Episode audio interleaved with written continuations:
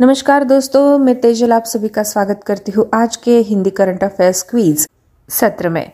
आज के क्विज का पहला सवाल पश्चिमी और मध्य क्षेत्र के पहली प्रधानमंत्री गतिशक्ति क्षेत्रीय कार्यशाला कहाँ आयोजित की गई थी? सही जवाब है गोवा। पश्चिमी और मध्य क्षेत्र के पहली प्रधानमंत्री गतिशक्ति क्षेत्रीय कार्यशाला गोवा में आयोजित की गई थी। कार्यशाला में योजना के लिए केंद्रीय मंत्रालयों और राज्य विभागों द्वारा राष्ट्रीय मास्टर प्लान अपनाने के मामलों के उपयोग पर चर्चा की गई और कार्यशाला ने राज्य और केंद्रीय मंत्रालयों विभागों के बीच सीखने के लिए एक मंच के रूप में कार्य किया। अगला सवाल, किसने जम्मू में 33वें पुलिस पब्लिक मेले का उद्घाटन किया?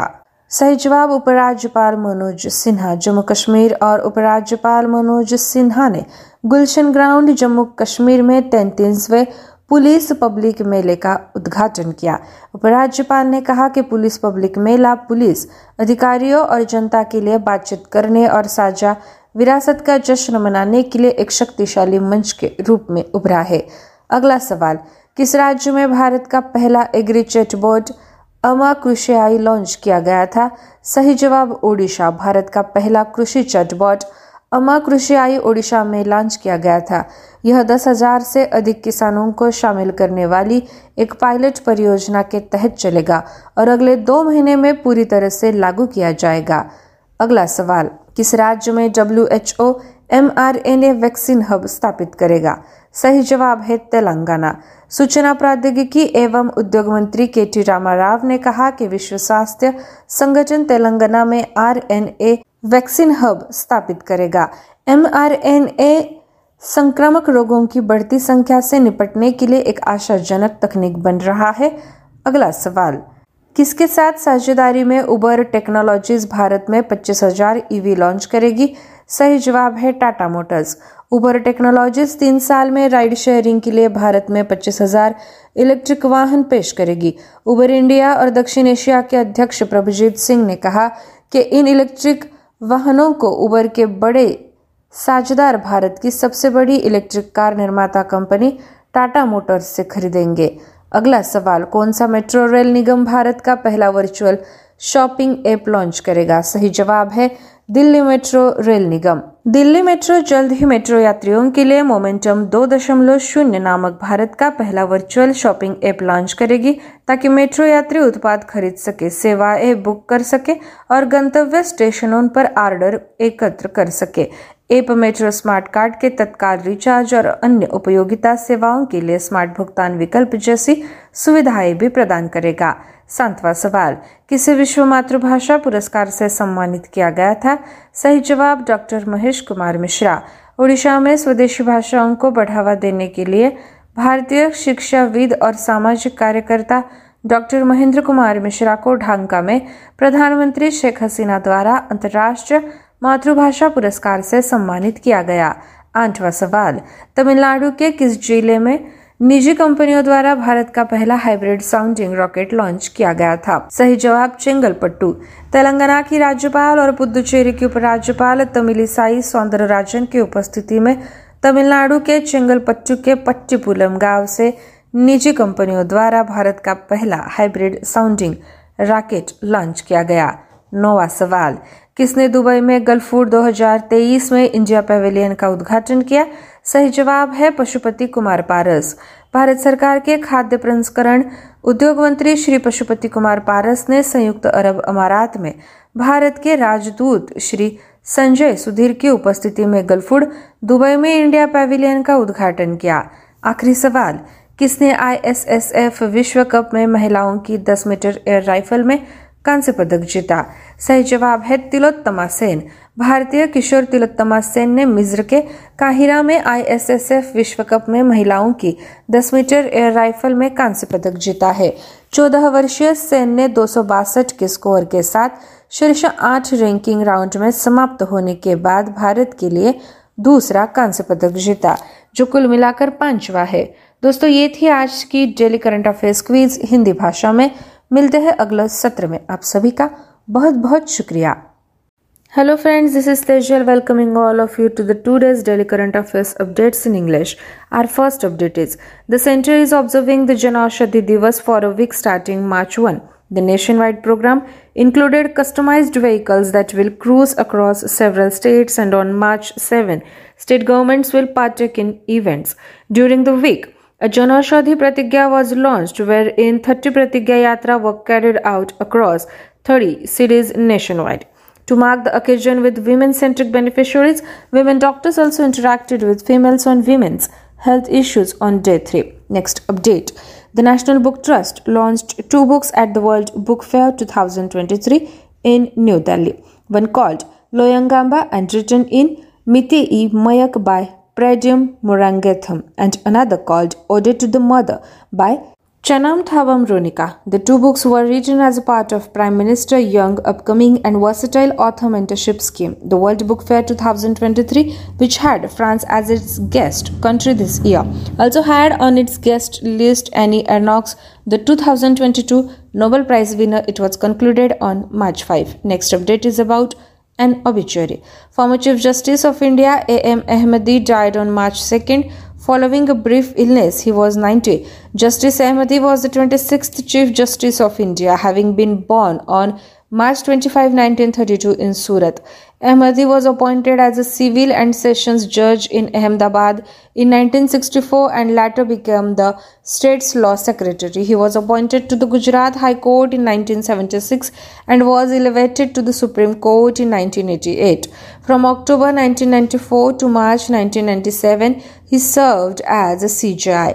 During his 9-year tenure on the Supreme Court, Justice Ahmadi was involved in landmark decisions that altered the course of politics. Next update is again about an obituary. Pintu Nanda, a popular Odia actor, died while receiving treatment at a private hospital in Hyderabad. Pintu Nanda was 45 years old. Pintu Nanda died on Wednesday, March 1 night. According to his family, Pintu Nanda was a well-known face in Odia cinema and television, having played a hero, villain, character artist and comedian. The death of the Hollywood actor was mourned by Odisha Governor Ganeshi Lal, Chief Minister Navin Patnaik, Chhattisgarh Governor Bishwabhushan Harichandan, Union Minister Dharmendra Pradhan and many other senior state leaders. Next update is about awards. Triple R, a Telugu blockbuster directed by S.S. Rajamouli, won 5 awards at the 2023 Hollywood Critics Association Film Awards, including Best International Film, Best Action Film, and the honorary HCA Spotlight Award. The film also won the Best Stunt Awards at the Hollywood Critics Association ceremony, and its Oscar-nominated track Natu Natu was named Best Original Song. Rajamouli accepted the award for Best Stunts and thanked the film's crew for putting their best foot forward in his speech. Sixth update is about science and technology. The Kerala government has recently launched Bandicoot, a robotic scavenger, to clean savages in this temple town, making the state the first in the country to use robotic technology to clean all commissioned manholes. The Kerala Water Authority launched Bandicoot as part of the state government's 100-day action plan, led by Water Resources Minister Roshi Augustine under the Guruvayur Sewerage Project in Thrissur district. The Bandicoot's main component, the robotic drone unit, enters the manhole and removes sewage with robotic hands. Seventh update is an agreement. Infosys, an Indian multinational information technology company, has announced a partnership with Microsoft to accelerate enterprise cloud transformation journeys around the world. According to the Infosys Cloud Radar, effective cloud adoption can generate up to $414 billion in net new profits per year. According to the report, adopting cloud improved speed to market and the ability to discover new revenue streams, resulting in profit growth of up to 11.2% year on year. Eighth update is about rank and report. The Election Commission revealed in Right to Information response that over 60% of India's 94.5 crore voters have linked their Aadhaar number to their voter IDs.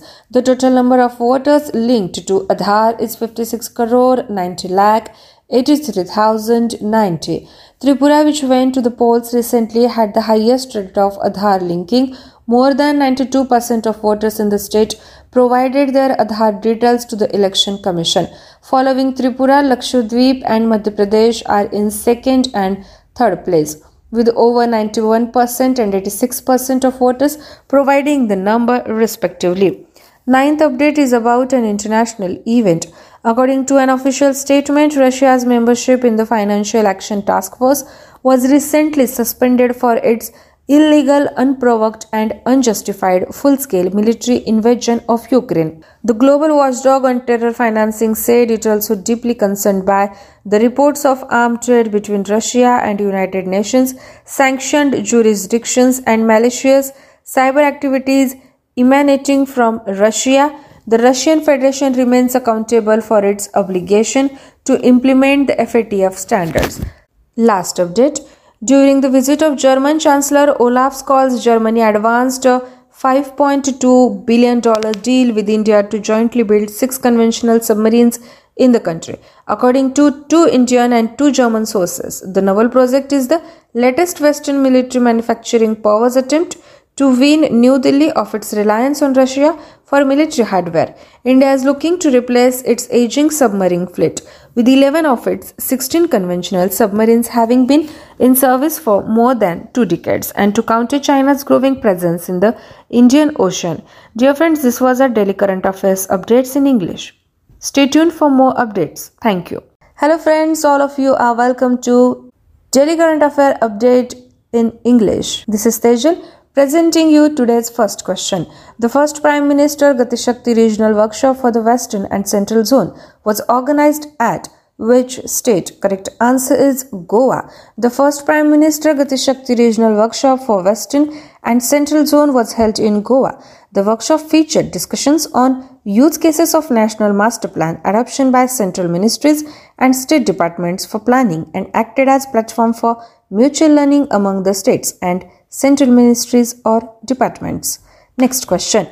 Who inaugurated the 33rd Police Public Mela at Jammu? Correct answer is Lieutenant Governor Manoj Sinha. Jammu and Kashmir Lieutenant Governor Manoj Sinha inaugurated the 33rd Police Public Mela at Gulshan Ground, Jammu. LG said, the Police Public Mela has emerged as a powerful platform for police officers and public to interact and celebrate the shared heritage. Next question. In which state India's first agri chatbot Ama Krish AI was launched? Correct answer is Odisha. India's first agri chatbot Ama Krish AI was launched in Odisha. It will run under a pilot project involving more than 10,000 farmers and will be implemented in full-fledged in next 2 months. Next question. In which state the WHO will be setting up an mRNA vaccine hub? Correct answer is Telangana. The World Health Organization will be setting up mRNA vaccine hub in Telangana. Minister for IT and Industries K T Rama Rao said, mRNA is becoming a promising technology to address the growing number of infectious diseases. Next question. Uber Technologies will introduce 25,000 EVs in India in partnership with which company? Correct answer is Tata Motors. Uber Technologies will introduce 25,000 electric vehicles in India for ride sharing over 3 years. The EVs will be bought by Uber's fleet partners from Tata Motors, India's biggest electric car maker. Prabhjit Singh, President Uber India and South Asia, said. Sixth question. Which Metro Rail Corporation will launch India's first virtual shopping app? Correct answer is Delhi Metro Rail Corporation. Delhi Metro will soon launch India's first virtual shopping app called Momentum 2.0 for metro commuters to purchase products, book services and collect orders at the destination stations. The app will also provide features such as instant recharge of Metro smart cards and smart payments options for other utility services. Next question. Who was awarded the World Mother Language Award? And the correct answer is Dr. Mhesh Kumar Mishra, Indian educationist and social worker for the promotion of indigenous languages in Odisha. Dr. Mhesh Kumar Mishra was conferred the International Mother Language Award by Prime Minister Sheikh Hasina in Dhaka. Next question. From which district of Tamil Nadu India's first hybrid sounding rocket by private players was launched? Correct answer is Chengalpattu. India's first hybrid sounding rocket by private players was launched from Pattipulam village, Chengalpattu in Tamil Nadu, in the presence of Tamilisai Soundar Rajan, Governor of Telangana and Lieutenant Governor of Puducherry. Ninth question. who inaugurated the India Pavilion at the Gulf Food 2023 in Dubai? Correct answer is Pashupati Kumar Paras. India Pavilion at Gulf Food Dubai was inaugurated by Shri Pashupati Kumar Paras, Minister of Food Processing Industries, Government of India, in the presence of Shri Sanjay Sudhir, Ambassador of India to the UAE. Last question. Who clinched bronze medal in women's 10-meter air rifle at ISSF World Cup? Correct answer is Tilottama Sen. Indian team Tilottama Sen has won bronze medal in the women's 10-meter air rifle at ISSF World Cup at Cairo in Egypt. The 14-year-old Sen won second bronze for India, 5th overall after ending the top 8 ranking round with a score of 262. Dear friends, this was our daily current affairs quiz in English. For more such quizzes, Do stay tuned to us. Thank you. नमस्कार दोस्तों, मैं तेजल आप सभी का स्वागत करती हूँ आज के daily current affairs updates Hindi भाषा में। केंद्र सरकार 1 मार्च से 1 सप्ताह तक जन औषधि दिवस मना रही है। राष्ट्रव्यापी कार्यक्रम में अनुकूलित वाहन शामिल थे जो कई राज्यों में यात्रा करेंगे और 7 मार्च को राज्य सरकारें कार्यक्रमों में भाग लेगी। सप्ताह के दौरान एक जन औषधि प्रतिज्ञा शुरू की गई जिसमें देश भर के 30 शहरों में 30 प्रतिज्ञा यात्रा निकाली गई। महिला केंद्रित लाभार्थियों के साथ इस अवसर को चिन्हित करने के लिए महिला डॉक्टरों ने तीसरे दिन महिलाओं के स्वास्थ्य के मुद्दों पर महिलाओं के साथ बातचीत भी की। अगला अपडेट है पुस्तक समाचार का। नेशनल बुक ट्रस्ट ने नई दिल्ली में वर्ल्ड बुक फेयर 2023 में 2 किताबें लॉन्च की जिनमें से एक का नाम लोयंगाम्बा है और प्रडियम मोइरांगथम द्वारा मितेई माइक में लिखी गई है और दूसरे का शीर्षक ओड टू द मदर है जिसे चनमथबम रोनिका द्वारा लिखा गया है। ये दोनों किताबें प्रधानमंत्री युवा उभरते और बहुमुखी प्रतिभा वाले लेखक युवा की मेंटरशिप योजना के तहत लिखी गई है। वर्ल्ड बुक फेयर 2023 जिसमें इस साल फ्रांस को अतिथि देश के रूप में देखा गया, उन्होंने 2022 के नोबेल पुरस्कार विजेता एनी अर्नक्स को भी अतिथि सूची में शामिल किया। यह 5 मार्च को संपन्न हुआ था। अगला अपडेट निधन समाचार। भारत के पूर्व मुख्य न्यायाधीश A.M. अहमदी का 2 मार्च को संक्षिप्त बीमारी के बाद निधन हो गया। वह 90 वर्ष के थे। 25 मार्च 1932 को सूरत में जन्मे न्यायमूर्ति अहमदी भारत के 26वें मुख्य न्यायाधीश थे। 1964 में अहमदी को अहमदाबाद में एक सिविल और सत्र न्यायाधीश नियुक्त किया गया और बाद में राज्य के कानून सचिव बने। 1976 में उन्हें गुजरात उच्च न्यायालय का न्यायाधीश नियुक्त किया गया और 1988 में उन्हें सर्वोच्च न्यायालय में पदोन्नत किया गया। वह अक्टूबर 1994 से मार्च 1997 तक CJI थे। सुप्रीम कोर्ट में अपने 9 साल के कार्यकाल में न्यायमूर्ति अहमदी उन मौलिक फैसलों का हिस्सा थे जिन्होंने राजनीति की दिशा बदल दी। अगला अपडेट निधन समाचार। लोकप्रिय ओडिया अभिनेता पिंटू नंदा का हैदराबाद के एक निजी अस्पताल में इलाज के दौरान निधन हो गया है। पिंटू नंदा 45 साल के थे। परिवार ने बताया कि पिंटू नंदा ने बुधवार 1 मार्च की रात को अंतिम सांस ली। पिंटू नंदा एक नायक, खलनायक, चरित्र कलाकार और कॉमेडियन के रूप में अपनी भूमिकाओं के लिए उड़िया सिनेमा और टेलीविजन में एक लोकप्रिय चेहरा थे। ओडिशा के राज्यपाल गणेशीलाल, मुख्यमंत्री नवीन पटनायक, छत्तीसगढ़ के राज्यपाल विश्वभूषण हरिचंदन, केंद्रीय मंत्री धर्मेंद्र प्रधान और राज्य के वरिष्ठ नेताओं ने बॉलीवुड अभिनेता के निधन पर शोक व्यक्त किया। अगला अपडेट पुरस्कार का। फिल्म निर्माता SS राजामौली की तेलुगु ब्लॉकबस्टर RRR ने 2023 Hollywood critics association film awards में 5 ट्रॉफियां जीती है जिसमें सर्वश्रेष्ठ अंतर्राष्ट्रीय फिल्म, सर्वश्रेष्ठ एक्शन फिल्म और मानद HCA स्पॉटलाइट अवार्ड शामिल है।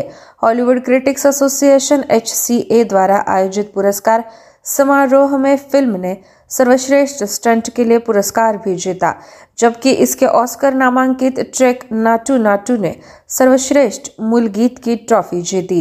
राजामौली ने सर्वश्रेष्ठ स्टंट के लिए पुरस्कार स्वीकार किया और अपने भाषण में फिल्म निर्माता ने अपने सर्वश्रेष्ठ प्रदर्शन करने के लिए फिल्म की टीम की प्रशंसा की। अगला अपडेट है विज्ञान और प्रौद्योगिकी का। केरल सरकार ने हाल ही में इस मंदिर शहर में सीवेज को साफ करने के लिए रोबोटिक स्कैवेंजर बांदीकूट लॉन्च किया, जो अपने सभी कमीशन किए गए मैनहोल को साफ करने के लिए रोबोटिक तकनीक का उपयोग करने वाला देश का पहला राज्य बन गया है।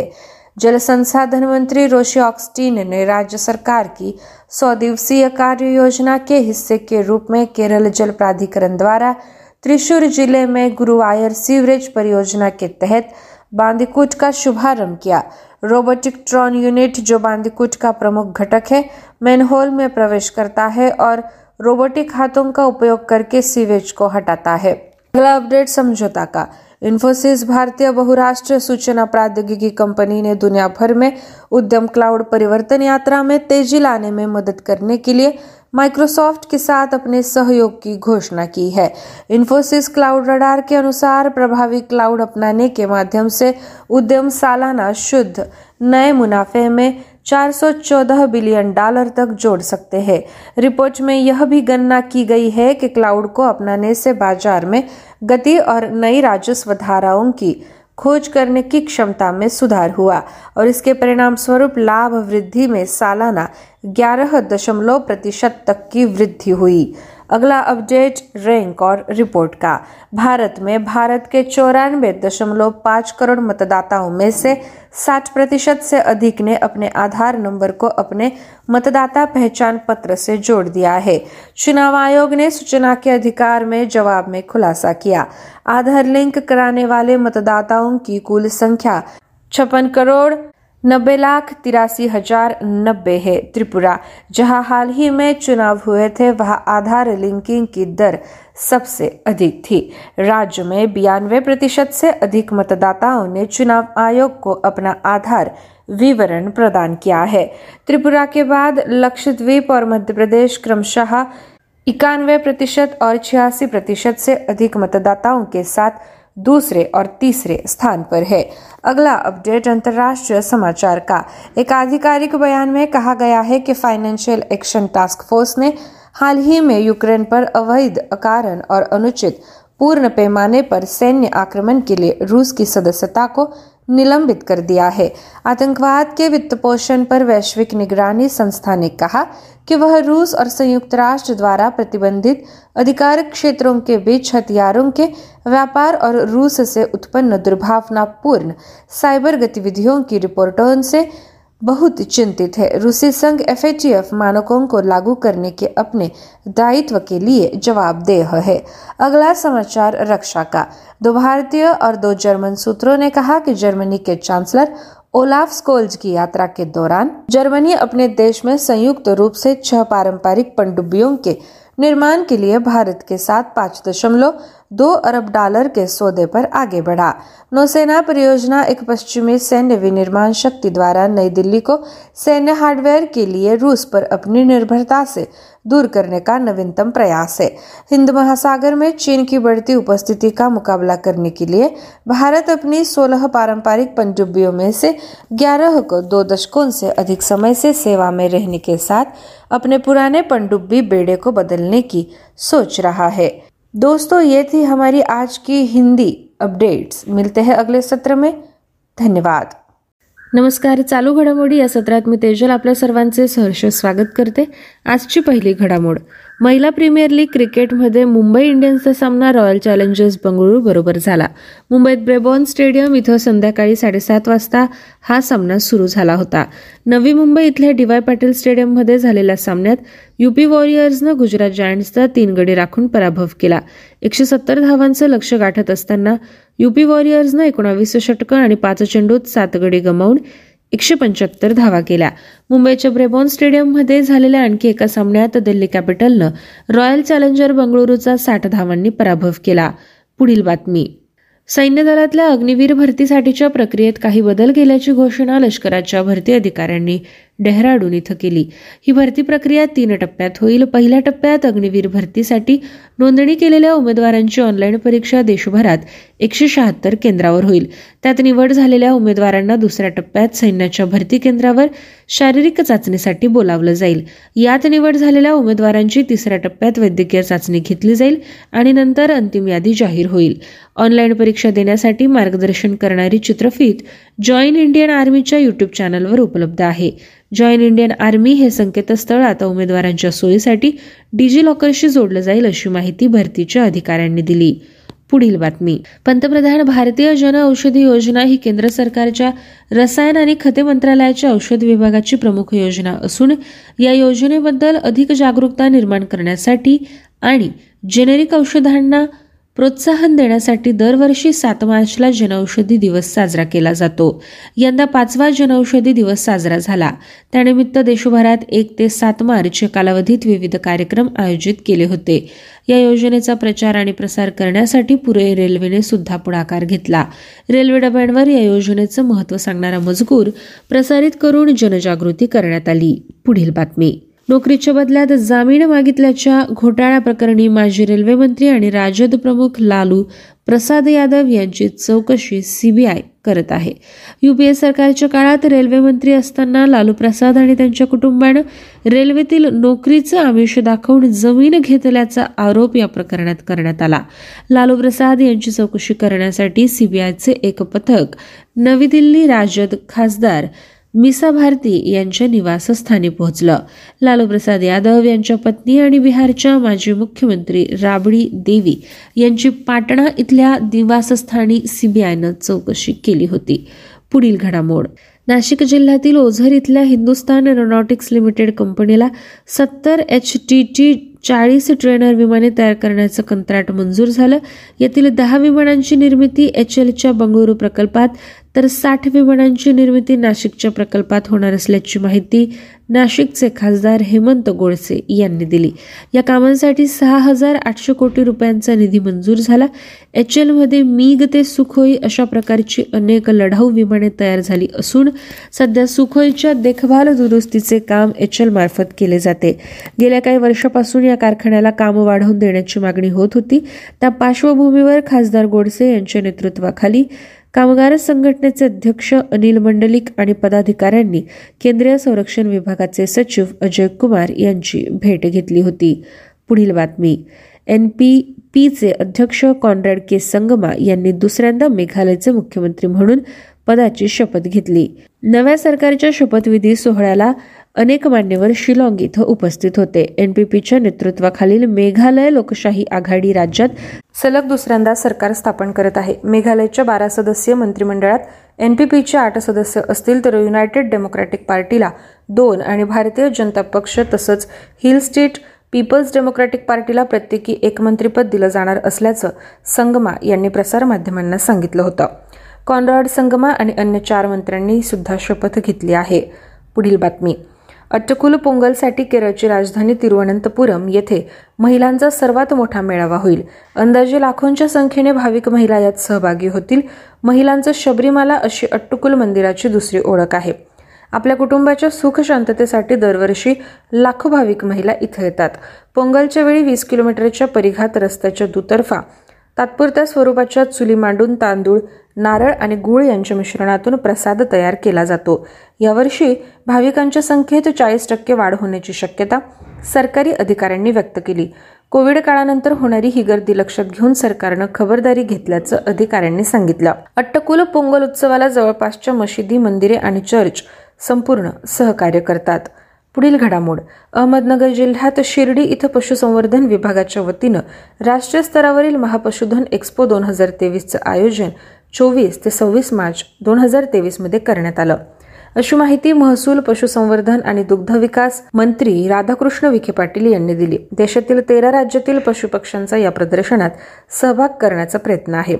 या प्रदर्शनाच्या माध्यमातून देवी गोवंश संवर्धनाचं महत्त्व पटवून देऊन देशी गोवंशामध्ये अनुवंशिक सुधारणा घडवून आणण्याचा मुख्य उद्देश असल्याचं विखे पाटील म्हणाले.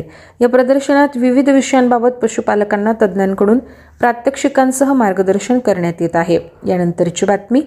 रोजगार किंवा शिक्षणासाठी करायच्या अर्जात पारलिंगी व्यक्तीसाठी वेगळा रकाना ठेवण्यासंदर्भात निर्णय घेण्यासाठी आठवड्याभरात शासन समिती स्थापन करेल असं राज्य शासनानं न्यायालयाला सांगितलं.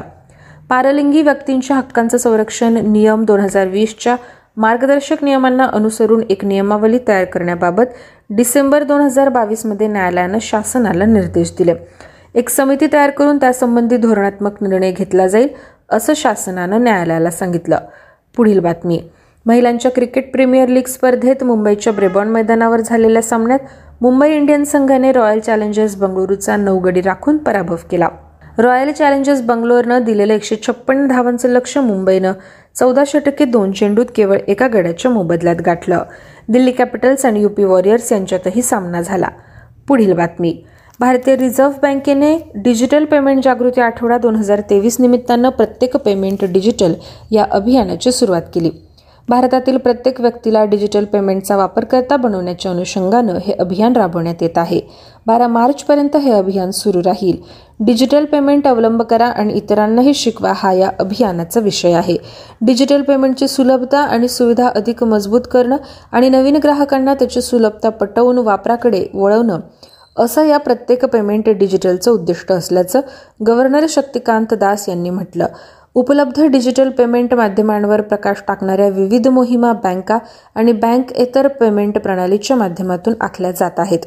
यामुळे देशात डिजिटल पेमेंटचा अवलंब करण्यास प्रोत्साहन आणि समर्थन मिळेल असं सांगत डिसेंबर 2022 पासून भारतातील या स्वरूपाच्या पेमेंट प्रणालीद्वारे दरमहा 1,000 कोटी रुपयाहून अधिक व्यवहार झाल्याचं दास यांनी म्हटलं. आजची शेवटची बातमी. क्रीडा पत्रकार, समीक्षक आणि लोकप्रिय समालोचक V V करमकर यांचं सकाळी मुंबईत अंधेरी इथं निधन झालं. ते 85 वर्षांचे होते. मराठी दैनिकात खेळाला वाहिलेला पान सुरू करून क्रीडाविषयक लिखाणाला खास ओळख मिळवून देणारे करमकर क्रीडा पानाचे जनक म्हणून ओळखले जातात.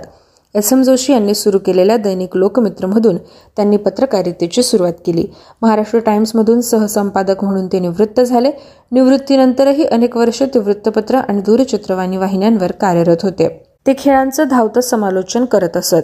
ज्येष्ठ क्रीडा पत्रकार, संपादक, समीक्षक आणि समालोचक V V करमकर यांच्या निधनाबद्दल राज्यपाल रमेश बैस यांनी दुःख व्यक्त केलं. ते राज्याच्या स्वातंत्र्योत्तर काळातल्या क्रीडा विकासाच्या मोठ्या कालखंडाचे अभ्यासू, साक्षीदार आणि भाष्यकार होते. क्रीडा पत्रकारितेचा इतिहास बहुविध योगदानाचा समावेश केल्याशिवाय अपूर्ण राहील असं आपल्या शोकसंदेशात बेस यांनी म्हटलं. मराठी क्रीडा पत्रकारितेचा दीपस्तंभ निमला अशा शब्दात मुख्यमंत्री एकनाथ शिंदे यांनी श्रद्धांजली वाहिली. विद्यार्थ्यांनो, अशा पद्धतीने आपण चालू घडामोडींचा आढावा घेतला आहे. पुन्हा भेटूया पुढील सत्रात. धन्यवाद.